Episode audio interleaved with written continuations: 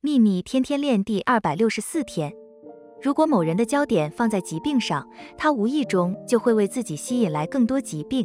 相反的，比起疾病，如果他更聚焦在健康上，那么吸引力法则一定会遵守他的想法，为他带来健康。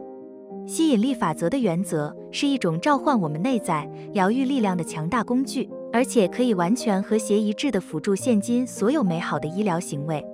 要记住，如果我们内在没有疗愈力量，没有什么是可以被疗愈的。